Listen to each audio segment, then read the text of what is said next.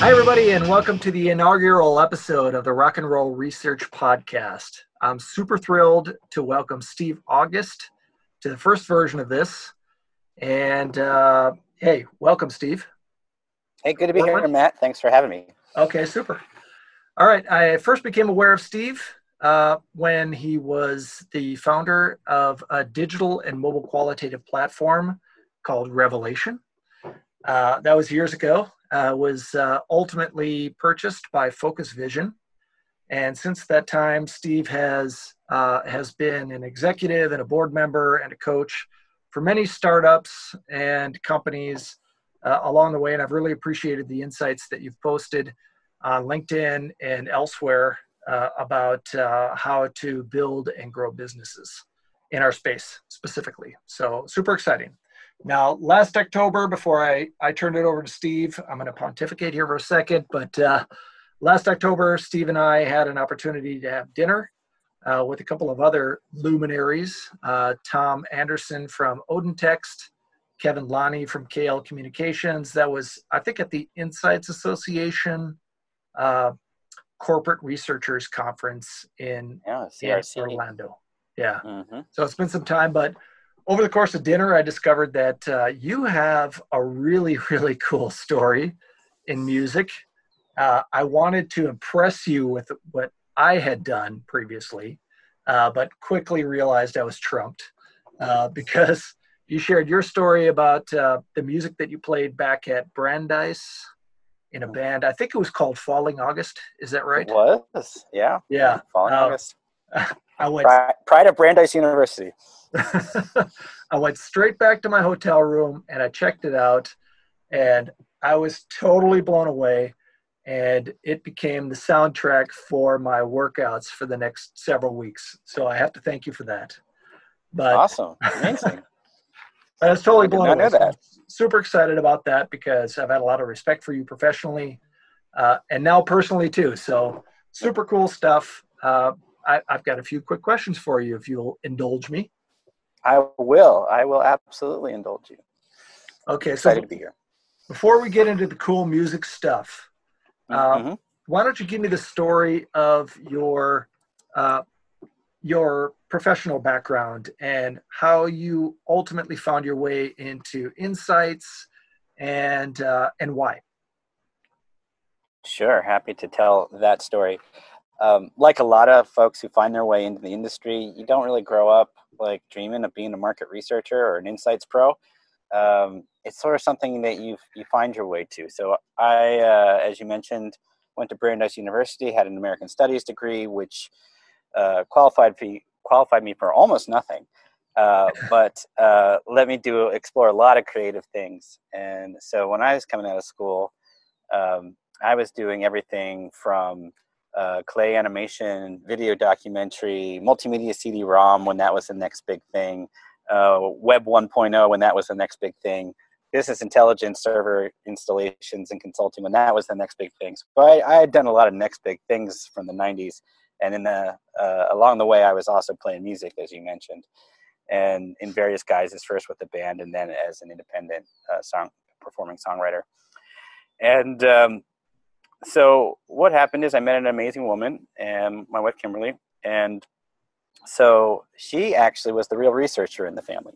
She uh, was the person with the, the master's in uh, consumer behavior, and was working for a design company, international design company called Fitch when I met her in the mid '90s. And Fitch really was the IDEO before IDEO really took over the design um, space. Yeah, cool. and yeah, so it was like you know really they were doing ethnographies back in the late 80s and early 90s before they really you know got traction in the market research business. And so uh, she was the one doing research and um, i was the creative technology guy. And that's how we were we were going along until 2002 when we had our amazing kiddo. Um, and uh, at that point i was actually working in museum exhibit design of all things because I had gotten a little bit tired of tech. I wanted to do something interesting, something positive, and museum exhibit design was really cool. It combined a lot of stuff. Great job in the sense of creative fulfillment, really lousy job in the sense of financial fulfillment. and so we had to make a choice when we had our kiddo and we decided to make her business the family business.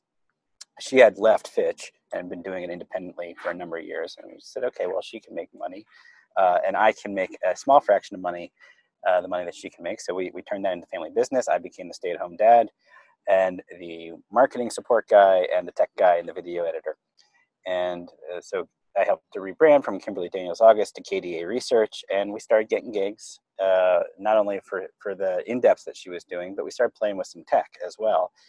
And I, the, the way it started was I noticed that she was doing these in home visits, and she would go down to the Kinkos at the time and create these elaborate journals that people would take, uh, that she would send ahead, FedEx ahead, and then people would fill them out. And that the whole premise was that she needed to, to understand what she was what the people were doing when she wasn't there directly observing. So it's right around the time that blogs are becoming part of the landscape and i said look we've got paper diaries we got web diaries. Maybe we can make this a little easier you know without all this uh, hassle. And uh, so we started playing with off-the-shelf blog systems. And we did our first project in like 2004 where we were just a, a pilot project actually about parenthood and what it, the, the journey between uh, you know having your being an adult and then having your first kid you know and like becoming a grown up is what i call it. Right. and um and and i remember the, the the questions we had at the time we were like will they share anything will they open up are we going to get the real story and of course they shared like crazy. I mean, they were it was, and we had both the mom and the dad in the relationship, and it was just amazing. And we got this amazing insight into their world over the course of week, and we were just like, man, this is almost as good as being there. In some ways, it's better because we're able to do all these different things. And so we started talking about it at, at industry conferences, and people started coming up to us and saying, that's really cool. That's a whole new way of looking at online qual. Because at that point it was really just companies that were replicating focus groups either through bulletin boards or the initial chat chat boards.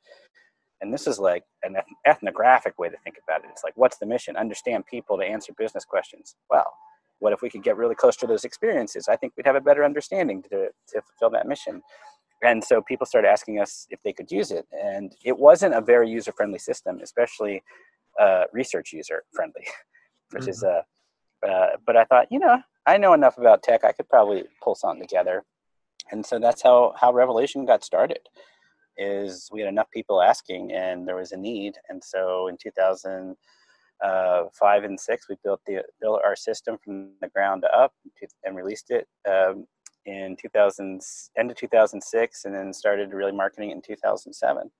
And um, the time we were living in San Francisco, we had we moved from San Francisco to Portland. We got a bit of angel funding in Portland, and uh, and then rest kind of took off from there. And I learned how to be this first company I'd ever founded, first company I ever ran, and so took it from idea to exit and took all the lumps along the way, and uh, but came out with a great outcome and. Uh, people still using Revelation today, and it's just always always great when I hear somebody, uh, you know, pipe in and say, "Hey, they really love it." Yeah, you know what? I love that story because um, so many people in this industry have fallen into it accidentally, right? And and I love the way that you you fell into it because um, you know there was sort of an opportunity that you saw, and you experienced that that that great uh, insight of seeing that people are willing to share their experiences and and how you might be able to take advantage of that and and and uh, produce an outcome that's that's useful for companies. So re- really cool story.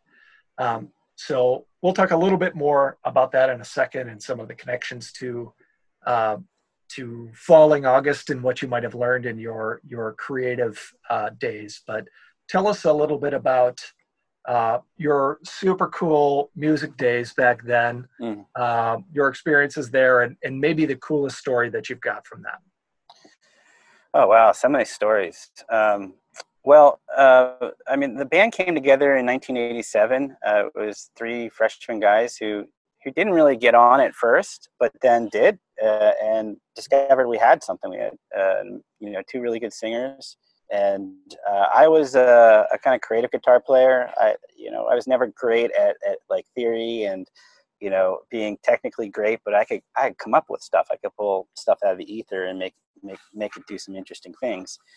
And we just started playing around campus and in the coffee house, and people dug it. And we more more than anything, we dug it, and we really enjoyed, you know, uh, what we were able to create. And so we kept doing that, and you know, we got better as a band. We started out with just the three of us, which we used to joke we were the Indigo guys uh, back when that was a, a, reference that people would get.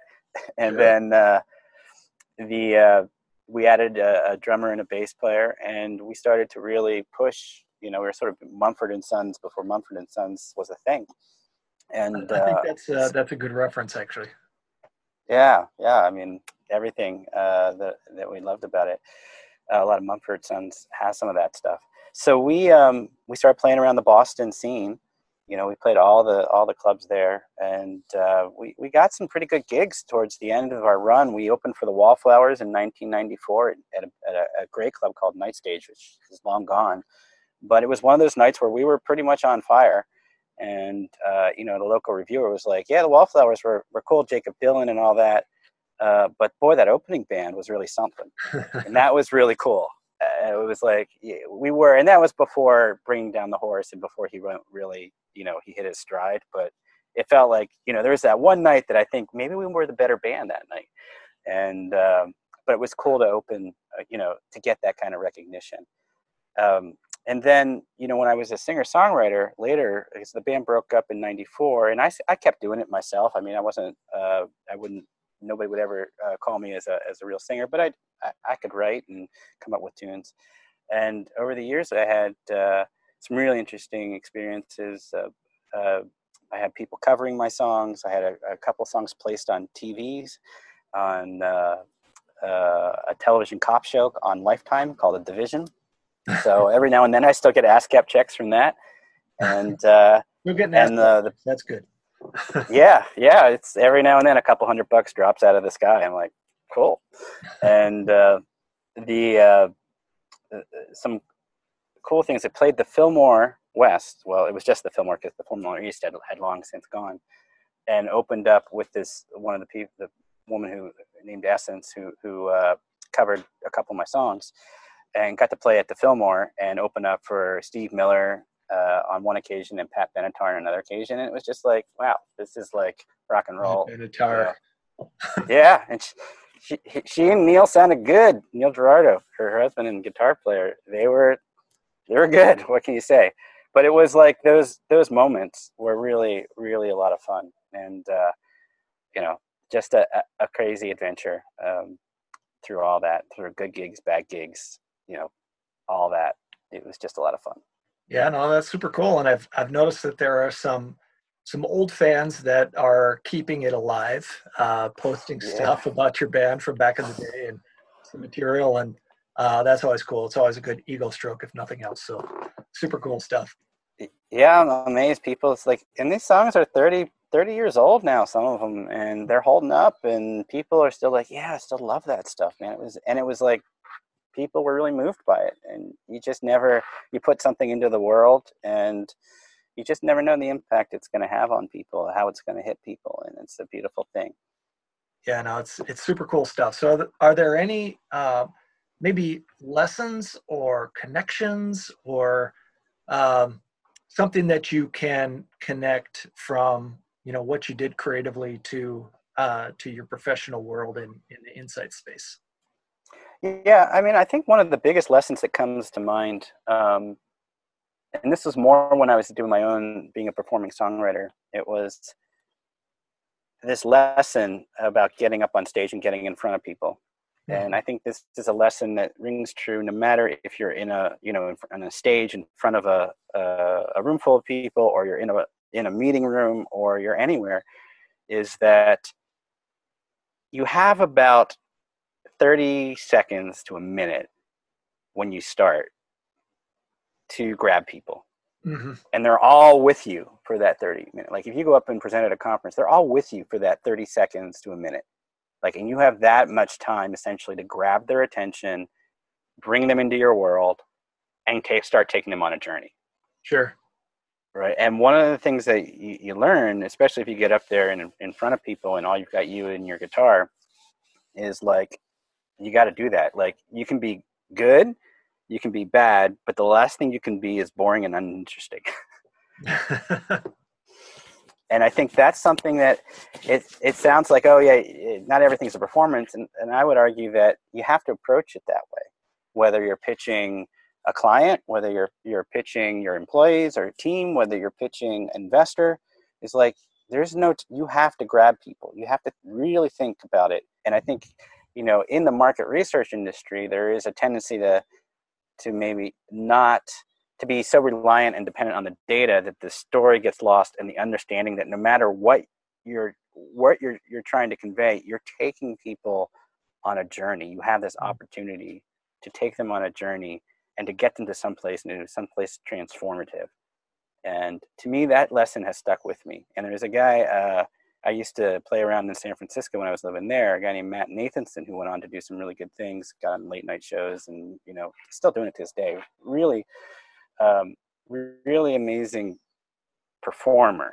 Um, you know, he was a better performer than his songs were at the time, but man, he could grab an audience, and they were his almost immediately from like the get go. And he right. just, you know, and I just watched that and was like, that's amazing. That's that's what you got to do. Like that's that's the lesson that you can take to the rest of life. So that's the biggest thing that that comes to mind for me is is that. Yeah, yeah, I think that's so powerful, especially in this industry when I think for so many years uh, the objective was to get the right answer, you know, based on the right mm-hmm. techniques uh, with not a whole lot of thought about how to actually deliver that answer uh, to how to influence the organization, just sort of relying on the facts and hoping that that, that does the trick. Uh, but things mm-hmm. have certainly gotten better, uh, I think, from from people like you and that that sort of perspective, where uh, it's not just about getting the right answer; it's about how you deliver it, uh, and it has to be compelling. So, good stuff. Um, all right, so um, what can you tell me about uh, you know i know you've you've been around and you you've seen some things especially uh, in your coaching practice. Um, mm-hmm. what do you see as maybe some of the the key things that are happening now in the research industry and maybe where it's headed? So a chance to pontificate here.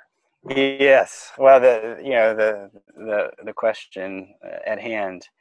You know i think what I see, you know, obviously for in-person research, this is a super challenging time. Like this is what I call a wall event, where you're going along and all of a sudden you hit a wall. Mm-hmm. Uh, if you're in the in-person um, side of things, that it's a really tough thing to pull off right now. Sure. But what, but I always believe that there's just like really hidden blessings in in in crisis, and one of the hidden blessings or not so hidden things is like ultimately it comes down to this our industry is obsessed by methodology obsessed by tools obsessed by you know the latest tech. But ultimately what we have to do or what we're here for is to help people make decisions. That's mm-hmm. it right? And how we get people there is is just evolving right? So the fact that analytics like seeing ESOMAR over the last five years start to basically say analytics is part of market research, um, that business intelligence is essentially part of market research. I would say that was like 10 years overdue. Yeah. Maybe, maybe, maybe longer. Yeah. Because if we really want to step into that role, we've got to be, we've got to think with that mentality is that we want, we want, you know, for as long as I've been involved in market research, the phrase seat at the table has always been like bandied around. When you, we got to get a seat at the table. Well, the thing is, seat at the table. You get a seat at the table when you're able to like be, you know, work at a strategic level and help people make decisions. You're a tactical function if you can't do that, and you, and you don't necessarily get a seat at that table. So to me, I think all this is the, almost the the the way the world is going is helping us, uh, helping research as an industry, kind of find its way to that again because I, I, think we when when people use that phrase seat at the table i think they harken back to when you know with gallup and you know back in the days of Jack Honomichl, that that was something that research felt like it was uh, yeah. but then you know it got increasingly commoditized over the years Mm-hmm. And so that is to me regardless of what happens specifically for methodology, specifically for industry consolidation, and you're definitely seeing that. Obviously, the big research companies have consolidated a lot of their units. Um, you know, obviously, it's a different time for Kantar uh, and those biggies, and the sample industry is obviously consolidated. Like we're we're gearing for this next phase where you know the machines are going to do a lot more of the grunt work the factory work and we're going to have to step up and do a lot more of the human and analytical work or the actual delivery of true true insights that move people forward in their decisions sure. one of the things that that always i always felt like as a researcher even though you're not you know a classical researcher would never necessarily give a recommendation but i feel like you have to step we have to start getting comfortable and stepping into that space right. because that's where you get a seat at the table. Yeah certainly i agree especially as you accumulate the knowledge about the consumer you have to take it to that next step because you're really the expert uh, that has the knowledge that that might inform that decision. So excellent. Um, so last couple questions for you. Uh, first of all as this is a podcast uh, are there other podcasts or other resources, maybe blogs or, or books that you might recommend, either personally or professionally, something that's just in your gut that, oh man, this is just awesome and I want people to know? Uh, there's so many books. Um, podcasts, uh, I, I, like how I built this. It's always great to hear other people's stories about how they, they went from idea to outsized success. Um, and I think there, there's always really important lessons in there. Um, the other um, for books, God, there's so many. Um, I like the book Deep Work by Cal Newport because it's all about re- reclaiming your focus and attention in a world that's that's you know where the best minds of, of Stanford and and Caltech are coming out and, and and working on hacking your attention. Right. Right. Yep. So it's it's a battle for our attention, and I really like that one. I really like on a great great over, overall human level this book called The Four Agreements by Don Miguel Ruiz. It's a little bit new agey. Well, in parts, it's a lot bit new agey, but these four agreements are like. The, you live in Portland, right? So, so. Yeah. so, yeah, they hand, hand it out when you when you get into the city limits. Um, the uh, but it's it's like foundational for relationships with others and for yourself. Like it, you know, independent of business or market research, I would say it's one of the best in a weird way i say it's one of the best business books ever written and it doesn't mention business once. Right. And the reason is business is just an interconnection of relationships. Like when you when you peel away the layers it's all different. It's just relationships at work for a purpose. And this is book is the four agreements. It's all about navigating and getting strong in relationships. Sure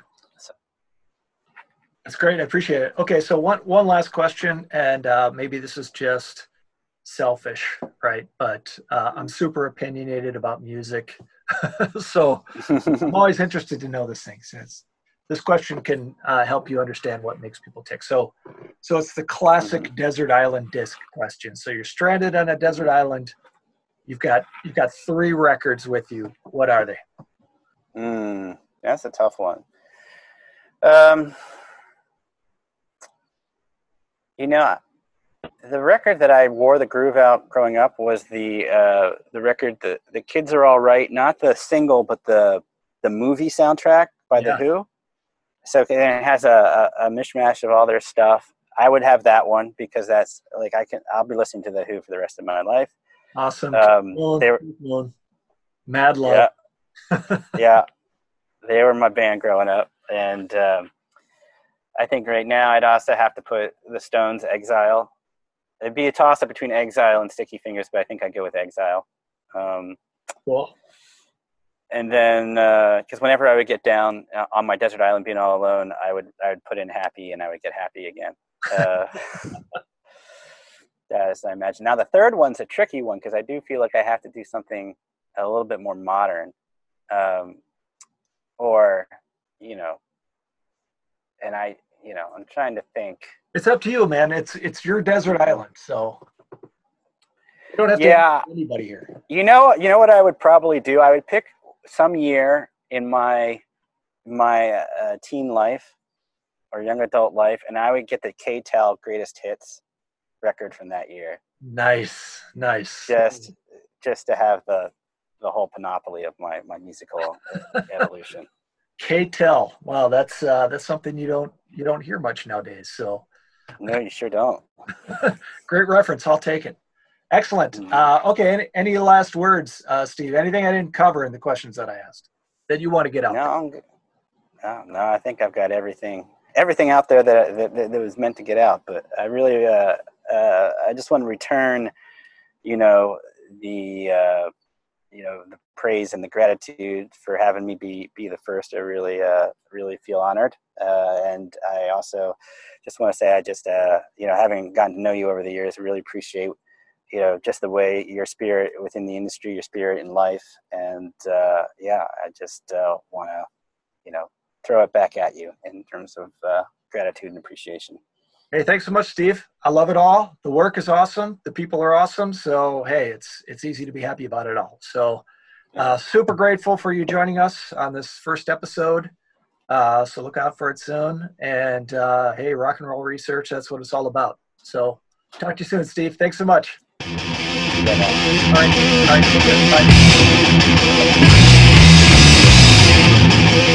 Bye-bye.